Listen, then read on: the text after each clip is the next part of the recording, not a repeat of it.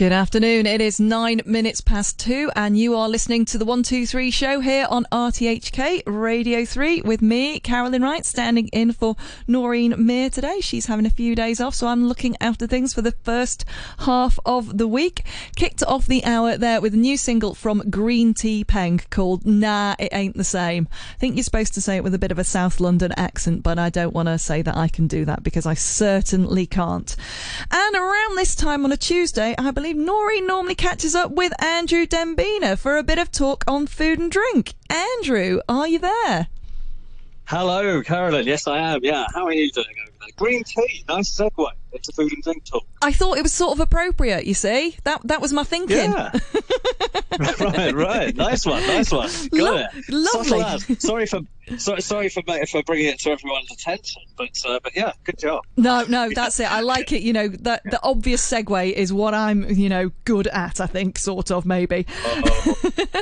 So, it, it always works. so tell me, yeah. what is what is going on in in the world of food and drinks? Do we start with a little bit of whatever's happening Yeah. locally?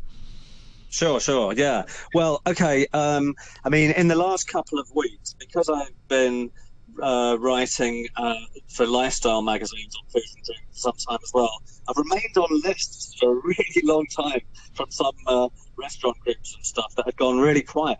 Mhm. Suddenly, tons and tons of press releases have been Oh. coming in in the last two weeks. And Yeah. it's great news, really, because, uh, you know, there have been uh, restaurants uh, and bars, even more so, have been having to be very inventive about doing any business at all, takeaway. Um, or uh, or getting people in in the very restricted numbers and hours that have been allowed until two weeks ago, when uh, of course four to a table and later opening times resumed, which was excellent news. And so a lot of them, I'm sure anyone who's uh, been in any corner of town has seen a lot more of a buzz around restaurants um, with the still 50% capacity allowed, but uh, but with the extended numbers per table and uh, later hours till 10 p.m. makes a massive difference. Have you been yeah. out and about and seen all this, Carolyn? Well, that's it. I've definitely seen that there are crowds out and about, and it is. It's really nice to see things filling up again, and and it does seem like you know there are a few sort of deals on still which are out there to be grabbed, which is Yeah. which is nice to sort of encourage people to feel confident enough to get themselves out again of an evening. That's true. There definitely are. Um, I mean, it's uh, some of them, to be honest, uh, there are deals, and people do need those because there's not really too many hoops to jump through. We all know probably that the uh, the um, you know there's the the government app, the Leave Home app, Oh yeah. or write down your details on a bit of paper uh, option that, that has to be done. Um, there certainly have been some different approaches. I've been to a couple of different restaurants myself, Yeah. and in uh, I mean I live in a more rural pocket of Hong Kong, Yes. and, uh, and, and around my vicinity. Um, the restaurants, um, they're still they are doing it. Of course. kind of just sort of chuck it on the table. They have to, of course, yeah. Yeah. But, it, but they chuck a bit of paper on the table. There's no real checking. They uh, we just casually asked how long they'll keep the bit of paper for, and um, I think the answer was uh, two or three weeks, or until the end of the month. Um, Yeah. The, uh, the the the manager wasn't sure. He said it's one of the two. so, so, so well, yeah, actually, and, and given that it was in the last few days of February, the, uh, the, end of the month in that particular restaurant would have come around pretty fast. So Yeah. Know, it might have been already. they, they might have gone already. I think my favourite thing is I enjoyed the ones who had it that looked like it was a little ballot box. So you folded up a, Oh. a- an individual slip of paper that you were given and then put it Yeah. put it in the box there. Yes, you know because Well, you know question- you're keeping your, all your details secret and safe and all of that. Sure, sure. Question is though, Carolyn, did mm. you vote for yourself? Of course, I did. Of course you did. Uh, rhetorical, silly joke question. Okay. Yes. Um, well, but, but outside outside of Hong Kong, Oh, yeah. sometimes do in this segment. Uh, wanted to start by with something that I mentioned, uh, something to mention that I saw um, coming from the USA. Right. Um, because yes, yeah, yesterday being March the first marks the start of something that's been going on just for the last recent few years, um, which in America has been called Black History Month. Oh, I don't know if yes. this has caught on. Yeah, in other, in other parts of the world, but uh, but it's something certainly a thing there. And um, in honour of this, uh, in New York, uh, the National Museum of Food and Drink hosted a series of online programs highlighting themes from an upcoming exhibition that's called African American Making the Nation's Table. Oh, Um, so yeah, yeah, it's pretty, it's pretty interesting. Yeah. And um, the, it was meant to be kicking off uh, last March, 2020, for um, you know for Black History Month then, but Yeah. with COVID, it, it couldn't. right. And so they're hoping they've actually really uh, got the exhibition rooms ready. Uh, not that anyone listening right now might be thinking of heading to New York in March. but you never know. And it's a, you know, fingers crossed, most optimistic, optimistic scenario. You know? Definitely. Yeah. We've got to yeah. be that way. Um, Yeah, but but failing that, there are six online programs um, that that celebrate uh, the contributions of African American chefs, Okay. distillers, um, and food activists. Mean like pushing something as being either um, a superfood or or great or just a tasty, great new combo okay. um, and uh, in, and innovators in food um, with with Afro American heritage, and they um, they are um, going for a theme in the uh, Museum of Food and Drink, yeah. which is um, that that there's more to the African American contribution people often think. Okay. There's a broader scope. Yeah, because a lot of, in America in particular, I don't know about here or what you might uh, know or, or think, or if you've even tried these things, but most people in America, um, if not some other parts of the world, think of African American cuisine as being the most southern US dishes uh, attributed to black communities, such as fried chicken, Mhm. something called um, collard greens, Oh yeah. are yeah, that's that's. Uh, I mean, I, I it, it's like the world's biggest cabbage-like leaf, leafy veg that is really, really hard to cut. It's like the thickest, massive cabbage you can imagine, like the stuff that you might have got for school dinners that, that was that was just that was only partially boiled and you have to chew on it for five minutes just to, to, to try and get rid of it. Otherwise, the teacher would tell you off if you didn't eat it. So, Uh, so, or, or the dinner ladies. uh, so hopefully there's more to it than that. Oh yeah, sorry, I went off on a bit of a tangent. How much you hated the collard to- greens. to hating Clearly, you're not a fan of cabbage. Let's, yeah. yeah, sorry about that. Sorry, folks. Um, but um, and, and the other one is uh, cornbread, which uh, is a. I don't know if you've had that. It's a kind of. It's a bit like uh, a light sponge cake, but a savoury one. okay. It's, uh, seasoned with sometimes bits of ham or spices and stuff, and it goes it goes on a on a plate as uh, a carbohydrate instead of potato or rice. Oh. Those are the things that are known generally, yeah, for southern um, black community dishes in the US. But so what this exhibition and these online uh, videos that have been specially put up and are available now on demand show is that the influence of uh, the first um, Afro American settlers to the US have really made in all sorts of different areas. Okay. And um, so, yeah, I mean, from um, distillings uh, to when they in in um, let me see, it was in um, uh, certain African countries. Um, there was a uh, there was a tradition to add charcoal particles to uh, to to home distilled fruit based liquor to get rid of um, germs and dirty uh, sediment that would settle at the bottom of that. How that interesting. Yeah, yeah, and they and they brought that to the spirits industry. Um, some of the first um, African Americans in the U.S. That, that, whose origins are actually being brought over through slavery, but as they managed to um, uh, b- become uh, s- self-employed or working with other with other companies, when they worked for some distilleries, they Yeah. Brought this technology, which is a which is a basic one, but on an industrial scale, it can be beefed up to um, to filter. You might, I mean, we, we may have all heard of certain, uh, even some kind of snazzy, trendy drinks have charcoal filtered on. them, Yeah, But yeah, yeah. where it come- it- yeah, and it comes from these um, really quite rustic communities that were doing that. Um, in uh, in Niger and Ghana, those are the two African countries that uh, that were first known to use that method, which is kind of interesting. Yeah. Yeah. Uh, um, other other topics that will be both in the real form when the museum opens, and with America being inoculated, hopefully they will be able to open a proper museum. Yeah. Is um, is is all about rice because there's a big tradition of uh, rice growing and eating um, in Africa and among the. Uh, yeah, yeah, Afro American communities.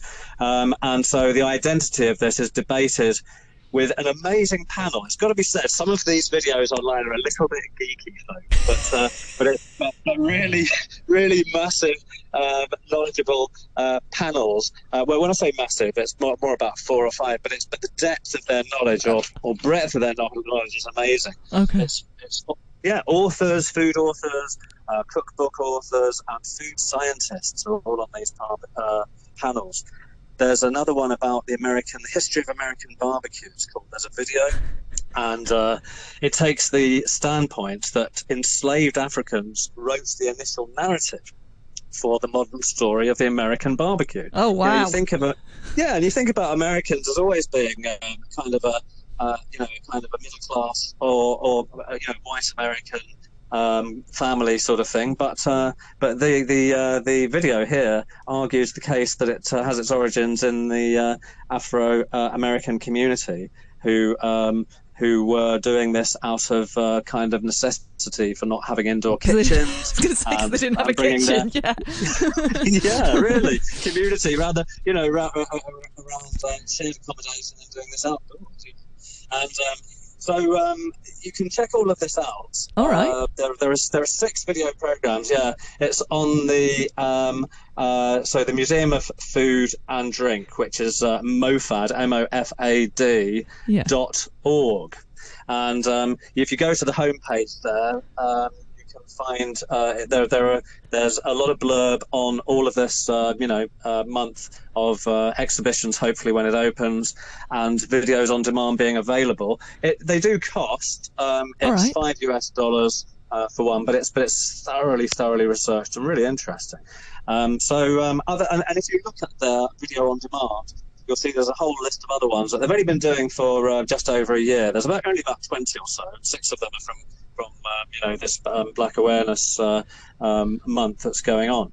So um, uh, and the other the other topics are very much kind of American centric. If you're interested in um, things like uh, Mexican food, Jewish delis, and and and also um, recipes that have a crossover between Asian and American oh. palates, you know. Uh, yep. Always yep. interesting. Excellent, excellent. Sounds yeah. like plenty yeah. of stuff with a lot of passionate people uh, explaining what that what all these you know the origins of things are. Definitely. If you're going to watch one, Carolyn, get your notebook ready. Oh, well. It's a, it's, a, it's a, little bit academic. Okay. Not, not really. I don't want to put you on. um, okay, and uh, zipping back closer to our Asian region uh, for another story next, this yeah. time from Singapore. Yeah, um, where police are investigating currently a case of intentional harassment involving food panda delivery orders in a neighborhood called Joo Seng. Okay. And uh, yeah, it's, it's, a bit of a weird one. Right. Police were alerted, uh, yeah, after a, uh, a, resident of a kind of uh, housing development uh, posted a social media photo or two about prank orders when more than 12 riders from Food Panda turned up um, with deliveries that were all for the same address and hadn't been ordered. That's weird. Um, it's it is it is weird, but it's something that is a continuation of something that police noticed started last year in 2020. Right. Frank orders being something. Yeah, they issued a statement last year. The Singapore police force saying that unlicensed moneylenders have increasingly been making use of uh, food delivery services to harass debtors. So unlicensed moneylenders, uh, aka loan sharks, uh, are, uh, are ordering large quantities of food to make multiple orders to annoy people who owe them money and, uh, and arrange for lots of food to be delivered to the debtors' homes, often late at night, the police said. so it just seems so it's, bizarre. What, what yeah, it's a weird story, this one. Strangest form of harassment when you're like, well, actually. I wouldn't yeah, mind yeah. a pizza and, right now. yeah. And, and, and, just like you see in any gangster movie, it's not only the people who own money, but it's their family. So some of the some of the relatives of people who own money have been also last year yeah. um, sent food delivery to harass them to cause embarrassment to the person who actually um, has borrowed money from the loan shark. So it's de- it's a deliberate thing to cause annoyance to get people to try and pay back. And um, so the police have given a massive warning about this last year, and they did catch uh, some of the people who were doing it last year, and it all kind of went away, but it's just come back again. Um, so there were a load of arrests last August, but in the last couple of weeks, it's all started bubbling up again. Pretty bad, actually, in the time of. Uh, uh, a pandemic where restaurants have been closed in Singapore too. There have been really serious times, like in Hong Kong, where and, restaurants have been closed completely. Yeah, and they're um, probably struggling just as badly. So if they then get fake orders yeah, and lose out completely exactly. because they're, you know, yeah. preparing food they're, and then it, no one wants to pay for it. yeah, exactly. They'll, they, they'll end up, no doubt, arguing with the food delivery service about um, about who's going to, you know, foot the bill. Yeah. And um, so, so yeah, I haven't heard of this kind of thing happening in our neck of woods. And I did a search for it before talking to you today. Yeah. And I did a search, and nowhere else in the world did anything turn up doing news searches for more than 10 minutes, I promise. Uh, um, was, well, maybe now you've was, said it on the radio here, everyone's going to be at it. Yeah, yeah. Oh, I hope I haven't inspired anyone don't do it. In the words of Grandmaster Flash, because it's, it's, it's no, it's really. I mean, it's a, it's a, it's a pretty sad thing to do. It? it is. It is. Cause that disruption. Yeah, and, and the last thing, Carolyn. Yeah. I'm just clocking clocking the time. Absolutely. We've got to keep an eye on it. Yeah. Um, so um, yeah, from from uh, from the US via Singapore, finally back home to Hong Kong over the last uh, year, it's the bars, as I mentioned when we first started this chat today, that have probably had the worst hammering in terms of their business. Yeah. And lots of them have closed. I mean, really, um, it oh, was yeah. announced by the Hong Kong Bar and Club Association that 70 bars are expected to shut imminently after the Lunar New Year holidays. That's really, you know, because they they just couldn't keep going. And so from now, it's expected around about now that around 70 are going to join the 140 that called last orders for their last time in uh, 2020. It's very because sad. of not having enough customers. It is very sad. And yeah. um, you know, some have tried takeaway kits with yep. their own branding logos on bottles, mixers, and even snacks, peanuts, and they'll they'll do all these things and try and sell them. But it just hasn't brought in enough money because they've still got to pay these massive rents everywhere. Yeah. So it, in, in, yeah, in the face of uh, the most scary times possibly ever for bars in Hong Kong, or certainly you know we've ever heard of, um, there's a new trend that's beginning of uh, more and more so-called dive bars opening. Dive right. bars, as in no no frills, slightly cheaper drinks. Yeah, and uh, we should expect to see this happening more and more. Okay. A few opened what's amazing is most of them are around Soho. I mean, I mean, uh, do you do you, you know that's that's a high area, isn't it? Yeah, but I've got to ask the question though. Okay. Would, would you, if, if you go out for a drink, do you prefer to go somewhere where there's a kind of crowded area, or would you go? Oh, at the moment I'm a bit I'm a bit scared, so I do tend to try and go for somewhere a little bit quieter. Yeah. Yeah. Yeah. yeah. Sensible. Well, I'm not gonna I'm not gonna mention the name of the places because we try not to do that too much on RTHK. That's true. But, um, but, but there are but there are some uh, places that, that, have. One of them has opened just recently uh, in bang in the middle of Soho. Uh, won't mention the name, but it's in Peel Street. Okay. Well, if you uh, search it out, you can uh, probably find it. yeah. Uh, and they're, but, but they're selling drinks for around the forty to fifty dollar mark, and for Hong Kong, I'm, I'm including like a um, a really kind of beer, a cocktail of sort, or, or a spirited mixer, or a draft beer, and that's that's a lot less than than bars has traditionally been uh, serving in Soho. They're selling food as well, by the way. I should add, I should add because it's well, not legal to Well, I was going to say because that's the problem, isn't it? That the bars who can't get yeah. themselves a restaurant license of any sort, they're the ones who are really mm. scuppered because they can't open yeah. at all. But if these guys have managed to fa- find a way around it, yeah. I would imagine there's a lot of people out there who would really appreciate, you know, cheaper drinks and stuff like that. Because you know, a lot of people, are, you know, whether they're they've lost their jobs or you know, just exactly. things aren't as good as they were before, so people still want. It. That's it. They still want to go out and yeah. enjoy themselves, but they simply can't afford to do it as they would no. have done in the past.